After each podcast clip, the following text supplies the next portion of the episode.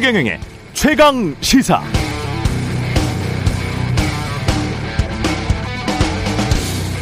네, 어제 박병석 국회의장의 신년 사중 눈에 띄는 대목이 있습니다. 승자 독식의 권력 구조가 국민 통합을 가로막는 근본 원인. 결국 국민 통합으로 가는 길은 개헌. 대선 직후엔 본격적인 개헌 논의가 이루어질 수 있어야 개헌 논의를 밀도 있게 추진하면 올 6월 지방선거와 함께 합의된 부분을 국민투표에 붙일 수 있을 것. 미묘한 시점이죠.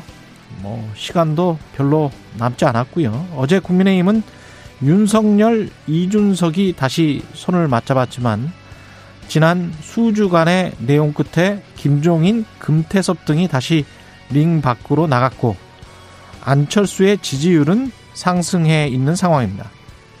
1년 전만 해도 김종인 전 위원장은 이른바 삼지대를 부르짖었습니다.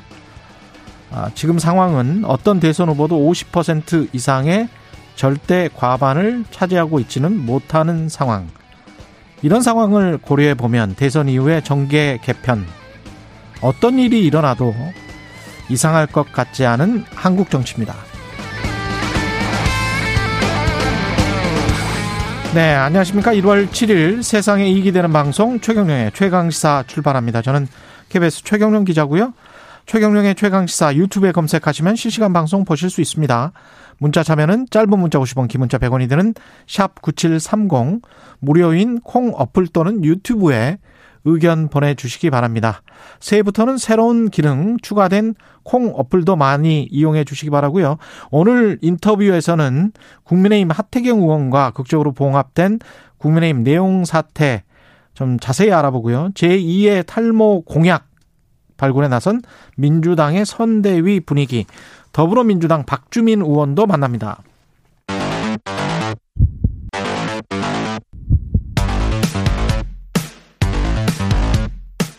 오늘 아침 가장 뜨거운 뉴스 뉴스 언박싱 네 뉴스 언박싱 시작합니다. 민동기 기자 김민하 평론가 나와 있습니다. 안녕하십니까? 안녕하세요. 아 어제 또 평택 화재 소방관들 순직하셨네요. 세 분. 그 평택시 냉동창고 신축 현장 화재를 진압하던 소방관 3명이 숨지는 그런 사고가 발생을 했는데요. 예. 큰 불은 어제 오전에 좀 잡았는데 이 불길이 다시 번지면서 진화에 나섰다가 지금 사고를 당했습니다. 특히 건물 내부에는 산소통, LPG통, 가연성 물질인 보온재가 다량 있었던 것으로 지금 확인이 됐고요. 예. 다섯 명이 현장에서 고립이 됐고 두 명은 탈출했는데 이 소방관 세 명은 빠져나오지 못했습니다. 이번 화재가 또 주목을 받고 있는 게 지난해 소방관 한 명이 숨진 경기 이천 쿠팡 덕평물류센터 화재 있지 않습니까? 예. 이때 발생했던 화재하고 굉장히 좀 비슷하다는 점인데요. 음. 당시에도 소방 당국이 잔불 정리 작업을 하면서 이렇게 소방관들이 하고 있다가 결국에는 다시 불길이 치솟았고 그때 이제 소방관 한 명이 또 사망하는 그런 사건이 있었는데 물론 지금 냉동창고 화재 원인은 정확하게 밝혀지진 않았습니다만 음. 만약에 덕평 물류센터 사고처럼 화재 예방을 위한 안- 뭐 안전 조처라든가 이런 게 제대로 하지 않았다면 음. 시공사는 물론이고 정부 책임도 좀 피할 수 없을 것 같습니다. 일차적으로 이제 잔불 정리를 하- 하기 위해서 들어가는 이제 소방관들의 뭐랄까요, 좀 안전이라든가 이런 음. 것들을 좀 제고시킬 수 있는 그런 것들이 없겠는가 이런 것들을 추가로 이제 좀 강구해 볼 필요가 있는 것 같고요. 왜냐하면 반복돼서 이런 일이 일어난다는 것은 어 뭔가 이제 좀 어, 추가로 이제 우리가 어, 강구해야 될 수단이 있어야 되는 거 아니냐 이런 생각하기 만들지 않습니까? 그렇죠. 그런 것들을 좀 예. 찾아볼 필요가 있겠고 예. 그리고 화재가 일어난 것 자체에 대해서 이제 어, 말씀하셨듯이 이런 식의 화재가 계속 일어나요. 특히 이제 냉동 창고라든지 이런 것들이 이제 어떤 소재로 지어졌는가 그리고 내부에 어떤 물질들이 있는가 이런 그렇죠. 것들 때문에 예. 이 가연성 물질이나 이런 것들이 있는 상황에서 어떤 모종의 작업을 하다가 어. 그게 이제 화재로 이어지는 경우들이 계속 있어 왔거든요. 음. 그래서 말씀하신 대로 이번 사건은 이제 원인을 짚어봐야 되겠지만 더 아- 확인을 해봐야 되겠지만 비슷한 이제 맥락의 또 사건이다라고 하면 어, 분명히 그런 지적이 이제 나오겠죠. 왜 반복 똑같은 이유로 이런 사고가 반복이 되는 거냐에 대해서 음. 여전히 구조적인 문제가 있다라는 지적이 나올 거기 때문에 이번에도 그러면 이 원인 규명이나 이런 것들에 대해서 어떻게 되는지를 우리가 또 확실하게 확인을 해봐야 되는 거겠죠. 예. 윤석열, 이준석 갈등은 일단 봉합이 됐는데요. 이 어제 그 화해 직후의 순간 윤석열 후보와 이준석 당대표의 목소리를 좀 인서트로 좀 잠시 듣고 네. 이야기 이야기 이어가겠습니다. 뭐 화해할 것도 없고요. 저희가 원래 피는 물보다 진하다고 하지 않습니까? 에, 저희는 피 같은 같은 당원입니다. 우리 국민의힘에 에, 같이 에, 뼈를 묻기로 에, 함께하기로 한 사람입니다. 그래서 뭐 화해라고 말 것도 없습니다. 네.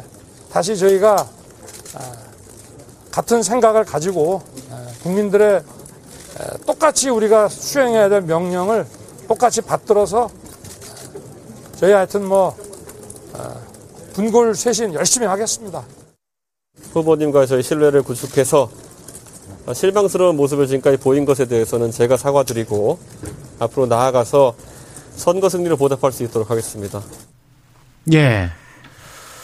사과드린다는 이준석 대표의 말 그리고 피는 물보다 진하다는 윤석열 후보의 이야기였습니다. 제가 어제 저두 예. 분 때문에 굉장히 고생을 했습니다. 왜요? 제가 어제 저녁에 오후에 방송이 하나 있었는데 원고를 정리해가지고 음. 제작진에게 보냈거든요. 예. 그리고 이제 이동을 했습니다. 예, 방송사에 도착을 하니까 원고가 무용지물이 됐어요. 계속 그래서 시각 거의 라이브로 방송을 그렇죠. 네. 거의 어. 시각적 상황이 바뀌기 때문에 네. 이 코너의 새로운 형식인가요? 이렇게 목소리를 그렇죠. 들려주는 게. 예. 좀 이렇게 이렇게 중요한 일은 직접 현장의 목소리를 좀 듣고 이게 뉘앙스가 어땠는가 이런 거를 좀 우리가 좀 알아야 그렇습니다. 훨씬 더 저희가 전해드리는 시청자 것보다 청취자들이 네.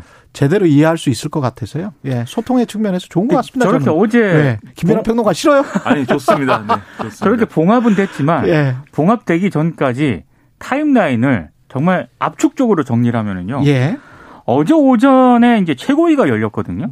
이때 윤핵관으로 지목이 됐던 이른바 그 권영세 이철규 의원을 사무총장과 전략기획부총장에 각각 임명을 하려고 하니까 윤석열 후보가 이준석 대표가 안건 상정을 막았습니다. 근데 이 회의 전에 두 사람이 독대까지 했거든요. 근데 격한 언쟁을 벌였다라고 하고요. 뭐이 두 과정- 사람이라는 거는 윤석열, 이중석이 예, 독대를 했는데 이제 예, 합의점을 찾지 못한 겁니다. 근데 이제 최고위에서 윤석열 후보가 이제 이 대표에게 아니 당무 우선권에 따라 해석에 따라 처리를 해달라 이렇게 이제 얘기를 했고 이 과정에서 권영세 의원이 자신을 비판했다고 임명을 거부하는 건 대의명분이 좀 약하지 않냐 이준석 대표에게 이렇게 얘기를 하니까 이준석 대표가 가르치려 들지 말라 이렇게 이제 격한 언쟁까지 벌였거든요. 예, 그리고 이제 오전에 비공개 의원총회가 열리는데 이때 많은 언론들이 보도한 이준석 대표 사퇴 촉구 결의문 채택을 제안을 합니다. 그랬죠. 예, 그리고 이제 오후에 이제 오전 의총에서는 결론을 못 냈거든요. 음, 오후 의총에서 이제 결론을 내기로 했는데 이때 김기현 원내대표가 이준석 대표에게 오후 의총에는 참석을 해라 이렇게 음. 요구를 했는데 이준석 대표가 조건을 붙입니다. 그러면 공개적으로 하자. 그래서 공개적으로 해서 토론을 하자 이렇게 얘기를 했는데 이걸 가지고 또 신경전이 벌어졌다가 일단 모두 발언만 공개하기로 합의가 됐고요. 그래서 이준석 대표가 의총에 참석을 했습니다. 근데 이제 모두 발언에서 이준석 대표가 이런저런 이제 자신에게 제기됐던 비판을 반박하는 그런 이제 해명을 했는데 음, 간단하게 얘기하면 이렇습니다. 자신의 지론인 세대 포 이론을 또 강조를 하면서 예, 청년 세대가 돌아오지 않으면 이번 대선에서 승리는 어렵다. 이걸 계속적으로 강조를 했고요. 다만 연습 문제라고 표현을 했지 않습니까? 예. 이 부분에 대해서는 그 표현이 불편했다면 정말 죄송하다. 이렇게 얘기를 하면서 음. 하지만 그거는 일종의 표현이고 본인이 의도했던 거는 그런 건 아니었다. 이런 취지로 이제 설명을 했는데 아무튼 어, 이 직전까지는 굉장히 이준석 대표가 거의 지금 어, 벼랑 끝으로 내몰리는 그런 상황이었는데요. 오후 8시에 하태경 의원이랑 사실 인터뷰를 미리 했거든요. 네네. 6시 40분에. 그런데 하태경 의원에 따르면 이 직전에 모두 발언 직전의 상황은 자신을 빼고 사실상 만장일치로 사퇴 총결의를 할 뻔했대요. 그래서 벼랑 끝으로 내몰린 상황이었어요. 예, 이 상황 자체가. 근데 이제 오후 8시에 윤석열 후보가 갑자기 등장을 하면서 음. 상황이 반전이 된 겁니다. 이제 이 상황을 맥락 맥락을 가지고 짚어볼 필요가 있겠는데 예. 이준석 대표가 어제 상황에서 나름대로는 유화 제스처를 보냈잖아요. 연습 문제를 낸다고 얘기를 하면서 물론 그게 또 여러 사람들에게 빈축을 샀습니다만 연습 문제라는 표현이 연습 문제를 냈다고 자기가 주장했는데 그게 거부됐다고 그래서 이제부터 선거에 나는 뭐 다시 결합 안 한다고 얘기를 했고 근데 오늘 아침에 윤석열 후보가 이제 연습 문제를 푸는 모습을 뭔가 보여주면서 다시 또 이게 아 두 사람 간에 그러면 뭔가 해결이 되는 거냐 이런 음. 기대가 잠깐 있었는데 이준석 대표가 이건 연습 문제를 푼 거로 볼 수가 없다고 이제 상황 규정을 했어요. 그렇죠. 왜냐하면 애초에 이준석 대표가 얘기했던 연습 문제라는 거는 이게 어, 그냥 지하철역에서 인사를 해라라기보다는 지하철역에서 인사를 같이 하면서 뭔가 이제부터도 이준석도 함께하는 선거운동이다라는 거를 보여주자. 그리고 그걸 위해서 이제 그러면 윤석열 후보가 이준석 대표가 제안하는 여러 가지 이제 이거 뭐 선거운동의 전략이나 이런 것들을 성의 있게 다뤄야 된다라는 거를 확인하고 싶다. 이 얘기였던 거거든요. 예. 근데 어제 이제 윤석열 후보가 이제 그 문제를 푸는 방식을 보면은 그 전까지 보고를 받았는지 안 받았는지도 이제 그건 의문이고 아침에 당사로 이동하다가 즉흥적으로 아 그런 얘기가 있어? 어 이준석 대표가 그런 얘기했어? 그럼 인사하지 뭐 이렇게 해서 했다는 거예요. 음. 그러니까 이준석 대표 입장에서는 여전히 자기가 배제되고 있는 거고 그 다음에 어제 이제 그 의원총회까지 가는 상황을 봐도 윤석열 후보 측이 어제 이준석 대표를 뭔가 정치적으로 무력화시킨다라는 시그널이 굉장히 이제 명확했다고 저는 생각을 하는 게 앞서 말씀하신 이제 그 이 인사 문제에 대해서도 음. 비공개 최고에서 인사의 인사 문제에 대해서도 이 전략기획 부총장을 이제 이철규 의원을 임명한다는 거에 대해서 이준석 대표가 반대한 거잖아요. 권영세 사무총장은 인정을 하는데. 예. 근데 이철규 의원의 경우에는 처음에 이제 윤석열 후보가 이 경선 캠프 꾸릴 때부터의 초창기 멤버인데다가 이준석 대표하고 갈등 관계가 있었거든요. 그렇기 때문에 이것은 그 전임자인 윤한홍 의원이 이- 이른바 윤핵관으로 지목되고 있는 상황에서 윤한홍 의원을 사퇴한 자리에 또 다른 윤핵관을 앉히는 것이다. 또 이철규 의원이 또 지역구가 강원도예요. 예. 그러니까 그 권성동 의원하고 가까운 거 아니냐. 이 시각도 있는 것이고 해서 그런데 그 안을 이준석 대표가 반대하는데도 윤석열 후보 밀어붙였기 때문에 아 이준석 대표는 이 인사 관련돼서도 배제된다라는 거였고 그러니까 윤석열 후보가 또 의원총회 갔어요. 의원총회 가서 뭐라고 얘기했냐면 이제 더 이상의 분열은 국민들이 용납하지 않는다. 그래서 김기현 원내대표하고 그다음에 김도읍 정책위의장에 대한 재신임을 요구하는데 재신임이 됐습니다.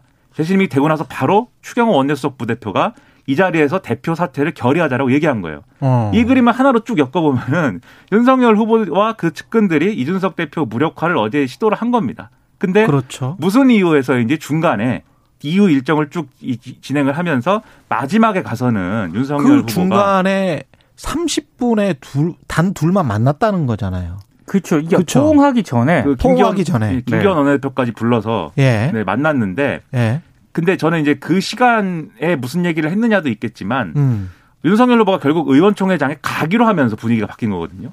의원총회 장에 가기로 하면서 마지막에 이 의원들이 이제 한창 옥신각신 이준석 대표랑 하고 있을 때 음. 내가 가겠다라고 얘기하면서 의원들도 아 윤석열 후보가 오겠다라고 하면 그러면 지금 봉합 국면으로 가는 거다라고 그때 감을 잡은 거예요. 그래서 원래는 아. 여섯 시쯤에 간다고 했는데 예. 김기현 원내대표가 지금 한창 지금 뜨거우니까 일단 시켜 시켜놔야 되니까 7시 정도에 오시라 이래가지고 늦게 간 거예요 윤석열 후보가. 그러니까 중간에 어떤 저러, 이러저러한 논의 끝에 이준석 대표를 포용하는 걸로 기조가 바뀐 거죠 그러면.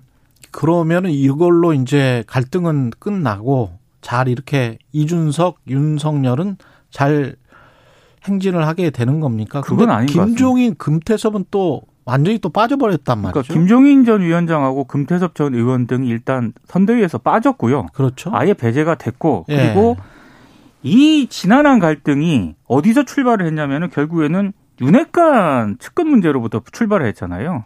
그랬죠. 결국에는 그 밑에 그 기저가 깔려 있는 거거든요. 표면적으로는 그런데 이제 김건희 씨 그렇죠. 의혹에서 그걸 처리하는 과정에서 결국에는 그러니까 예. 이준석 대표가 그때 불만 제기한 것도 그런 음. 얘기인 거예요. 그래요. 이준석 대표가 김건희 씨 문제에 대해서는 사과하고 정리하는 방향으로 가자라고 얘기를 계속하는데 그게 후보에게 전달되지 않고 오히려 조수진 최고위원이라든가. 이런 사람들이 예. 난 후보 말만 듣지 당신 얘기는 안 듣는다라고 얘기한 게 이게 선대위의 운영과 윤석열 후보가 이준석 대표를 다루는 전형적인 방식으로 드러난 것이다라고 이준석 대표가 주장하면서 직을 던진 거거든요. 음. 근데 그 문제가 해결이 됐느냐? 해결이 전혀 안 됐습니다. 여전히 남아 있고요. 그리고 앞으로 이제 또 내관이 될 수 있는 게 예. 3월 9일에 국회의원 재보궐선거 같이 치러지지 않습니까? 그렇죠. 그리고 이제 이후에 지방선거 공천권이 있습니다. 근데 어. 이준석 대표가 그 전에 언론과 인터뷰 내용에서 밝힌 내용을 보면은 자기가 공천권 행사하겠다는 입장을 계속 밝혀왔거든요. 그랬었죠? 근데 윤석열 후보는 전혀 생각이 다릅니다. 그러니까 이 문제가 다시 불거질 수도 있는 그런 상황인 거죠. 근데 이게 결국은 이렇거나 저렇거나 윤석열 후보가 마음을 먹으면 풀 수 있는 문제라는 게 사실 어제 드러난 거예요. 그래서 제가 이제 말씀드리는 게 오전과 오후 2시까지의 상황은 이 앞서도 말씀드렸듯이 이준석 대표를 밀어내는 거에 가까운 액션들이었는데 윤석열 후보가 의원총회장으로 가자고 하니까 당 분위기가 다 바뀌잖아요. 그러니까 음. 당의 주도권은 지금 윤석열 후보한테 있는 겁니다. 그리고 이준석 대표도 그 조건을 뭐 결사항전하면서 이렇게 반대할 입장은 아닌 거예요. 지금 여러모로 그렇죠. 이 정치적으로 지금도 이제 코너에 몰려 있는 상황이기 때문에 그래서 윤석열 후보가 앞으로 이 어쨌든 이준석 대표와의 동행의 노선을 선택한 거면 음. 그거를 계속 유지를 하면 됩니다. 그래서 돌아다니고 할 때 이준석 대표와 같이 다니고 이준석 대표를 의사결정 과정에 배제하지 말고 확실하게 이준석 대표는 대표로서 예우한다는 전제가 있으면 그러면 이준석 대표도 돌발 행동을 더 이상 하지 못하는 상황이 되죠. 근데 그게 음. 아니고 이게 울산 합의 때처럼 울산 합의 직후에 한 일주일 동안은 같이 다니다가 그러다가 다시 안 다녔잖아요, 같이. 예. 그때처럼 이번에도 어저께만 그렇게 행복한 모습이고 음. 오늘부터 또 이제 처음으로 돌아가서 윤석열 후보가 이준석 대표랑 갈등하는 모습을 스스로 만든다라 그러면 네. 이준석 대표는 그럼 또 돌발 행동하고 그러면 결국 사퇴까지 하게 되겠죠. 이번에 세 번째 집 나가면 사퇴한다고 아유, 했으니까. 그렇죠. 그러니까 또, 더 이상 또는 아닌 것 네. 같고요. 둘이 네. 더 싸우지 말았으면 좋겠습니다. 평론가도 힘들고 예. 민동 기자님도 힘들고. 일단 윤석열 후보 입장에서는 그게 이게 지금 사실상 진압이든 포용이든 간에 리더십을 한번 발휘한 게 되니까요. 그렇죠. 예. 득점을 한 번 했다. 이렇게 평가는 긍정적으로 할 만하고요. 그렇죠. 그래서 예. 그만 싸워야 되고 이제 음. 이걸 잘 살려가지고 가야 그렇 그래야 선대위를 전면 개편한 효과도 배가 될 것이다. 그런 말씀입니다. 예. 이게 얼마나 오래 갈 것인가. 음. 이게 이제 변수인 거죠. 그렇죠. 4141님. 그래도 이렇게라도 봉합돼서 다행입니다. 디맨쉬님.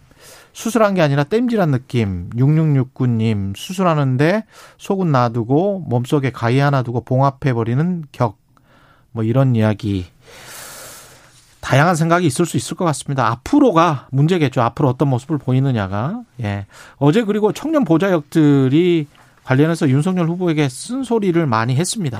저는 이것도 영향을 좀 미쳤던 것 같아요. 예. 청년 보좌역 27명이 어제 이제 간담회 참석을 했는데 한 시간 동안 쓴소리를 했거든요. 간단하게만 요약을 하면 이렇습니다.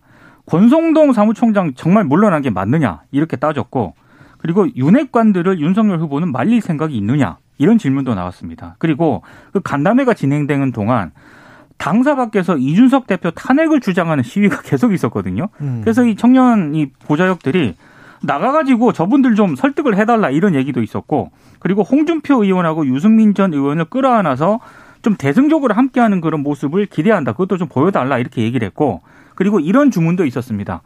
행사에 좀 지각 좀 하지 말아달라 이런 주문도 있었습니다. 그러니까 성의가 없어 보이잖아요. 지각을 예. 하면 이게 윤석열 후보가 제 생각에는 예. 이 행사도 지금 민동기 기자님 말씀하신 것처럼 이준석 대표에 대한 태도를 바꾸는 하나의 요인이 됐을 거라고 제가 생각하는 게 음. 윤석열 후보가 그동안 이준석 대표의 태도나 이런 행동이나 이런 것들을 아마도 측근들의 필터를 통해서 이제 생각을 했을 가능성이 좀 있다고 생각을 합니다. 그래서 이준석 대표가 어떤 정치적인 고려로 저렇게 하는 것인가, 어떤 어떤 술수가 있는 것인가, 왜 나를 흔드는 것인가 이렇게 봤을 텐데 청년 보좌역들은 윤석열 윤석열 후보가 앞으로 자기가 이제 정부 정권을 만들고 정부를 만들어도 필요한 어떤 역할이라고 해서 지금 뽑은 사람들이거든요. 그렇죠. 그 사람들이 하나같이 하는 얘기가 이준석 대표랑 같이 가야 된다라고 얘기를 하고 이준석 중요하다라고 이야기를 그렇죠. 하니까요. 윤 핵관이 문제이다라고 똑같이 얘기를 하지 않습니까? 예. 그렇게 직접적인 목소리를 자기가 이렇게 듣고. 직접 접한 것이 아마도 어. 아마도 처음이지 않았을까 싶고 예. 그런 것들이 아마 심경의 변화나 이런 것들을 이어지지 않았을까라고도 좀 추측을 합니다. 예. 이재명 후보 관련해서는 이재명 후보는 어제 프레스 센터에서 토론회를 또 했는데 공직 특히 관피아 모피아 이쪽을 굉장히 저격을 했군요. 그러니까 우리나라 공직자들이 평균적으로는 굉장히 역량이 있고 성실한데 전체를 흐리고 있는 미꾸라지 몇몇을 잘 집어내는 게 중요하다 이런 얘기를 했고요. 그리고 어제는 문재인 정부하고 민주당을 좀 많이 좀 비판을 했습니다. 특히 네. 경제와 민생에서 문재인 정부가 유능했느냐는 그런 국민 비판에는 당당할 수 없다 이렇게 얘기를 하면서 시장에서는 부동산 공급이 부족하다고 사인을 계속 보내줬는데 이 정부 관료들은 이전 정부보다 공급량이 많은데라며 부인을 하니까 시장이 공급을 더 늘리지 않겠다는 것으로 받아들이고 반대로 가버렸다 이런 얘기를 했습니다. 그러니까 음. 시장 요구에 맞서는 부동산 정책이 추진이 되면서 이 부동산 가격이 급등했다는 그런 얘기를 했고요. 그리고 민주당이 국민들한테 미움을 받고 있는데 이거는 자신들의 철학과 가치를 위해서 국민 의사를 묵살했기 때문에 이런 것이다. 이런 취지로 발언을 해서 어제 그 토론회에서요. 일단 청와대 여당 공무원 사회를 그냥 한 큐에 비판을 해버리는 그동안의 민주당의 기조, 특히 부동산 정책과 관련한 기조와는 거의 180도 다른 다른 진단입니다. 계속 계속 이런 시그널 메시지가 나오고 있습니다. 거의 시장에서 요구하는 거의 모든 걸 하겠다고 하고 있어요 이재명 예. 후보는. 근데 시장에서 요구한다는 게 뭐늘 예. 말씀드리지만 일관되지 않은 거고요 사실 서로 음. 충돌하는 것들도 있고 또 반드시 시장에서 요구하는 게 시장의 시장이 안정을 뭐예요, 근데? 그렇죠. 그냥 부동산 시장이라고 표현하지만 대체적으로 부동산 업계라든지 업계죠, 업계. 부동산 지- 집을 소유한 사람들이 하는 얘기라든지 이렇게 나오는 얘기들이 있지 않습니까? 그러니까 주어가 시장이 뭐라고 했어요라고 할 때 그 시장은 매수자도 있고 매도자도 있고 유주택자도 있고 무주택자도 있고 네. 건설업계도 있고 중, 중개업소도 있습니다. 네, 고시원에 고시원에 사는 사람도 있고 이런 식으로 표현을 하는 나라가 제가 보기에는 정말 희귀해요. 제발 좀 죄송합니다. 다른 데서 좀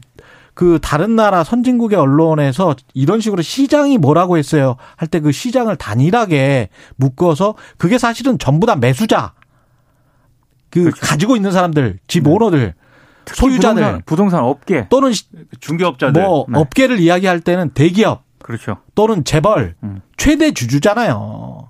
그 주체가 죄송합니다. 그러면 최대 주주가 이렇게 말했어요. 최대 주주의 의도는 이런 뜻이에요. 제가 잘못했습니다. 예. 네. 집 소유주들은 이런 생각을 가지고 있어요. 이렇게 괜히 이야기를 해야죠. 네, 제가 예. 괜히 해가지고 얘기해가지고 죄송합니다. 제발 그 진짜. 주체를 혼란 혼란 혼란 혼란시키면서 뭐랄까요 여론이랄지 저는 이런 것들도 이재명 후보가 뭐 포퓰리즘으로 가고 표를 얻기 위해서 어떤 뭘 하는 거는 중요 하겠죠 본인들한테는 정치공학적으로 그러나 원칙이 있고 잘못된 관행이 있으면 그거는 고쳐야 되는 겁니다.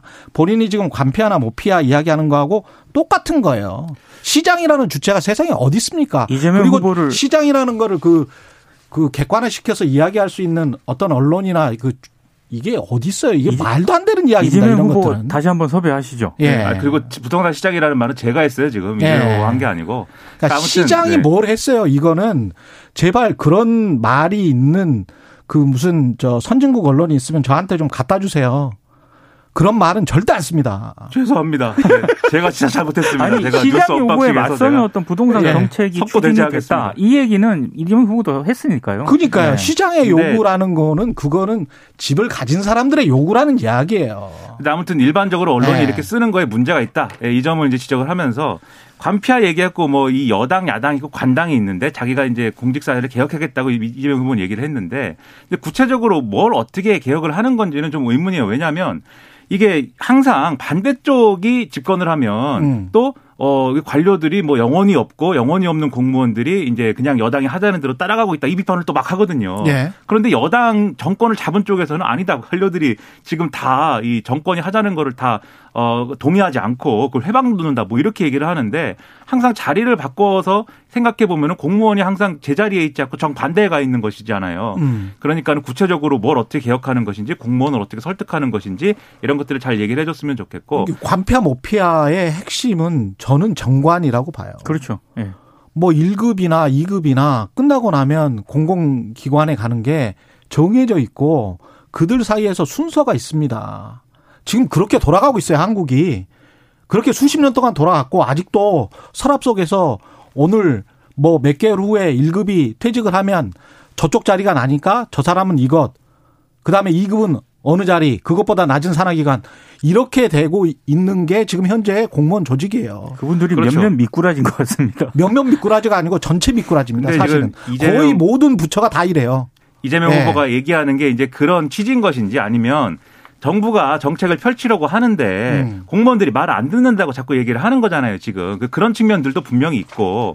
그러니까 그런 공무원들에 대해서 이제 그런 공직사회에 대해서 어떻게 할 거냐에 대한 답이 있어야 될 것 같고 그 밑에 산하기관들이 또 정책을 올린단 말이죠. 그리- 그리고 그것 이 마치 시민사회나 뭐의 요구나 무슨 주장이나 의견처럼 또 공무원들이 받아들여서 그걸 또 청와대에 올리는 그런 시스템이에요. 이게 지금 완전히 관피아들의 노란하고 있는 그런 시스템입니다. 제가 전체. 발언을 좀 봐- 보니까 예. 본인은 성남시장하고 그 경기도지사를 하지 않았습니까?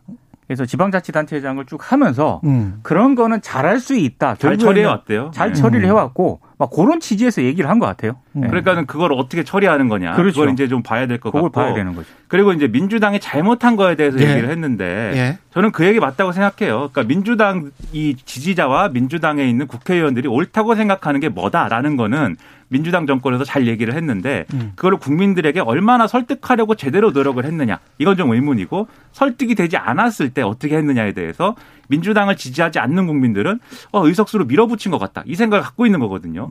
그래서 이재명 후보는 설득을 충분히 하겠다라는 거고 그리고 동의가 안 될 때는 밀어붙이지 않겠다라는 얘기를 지금 하고 있는 거죠.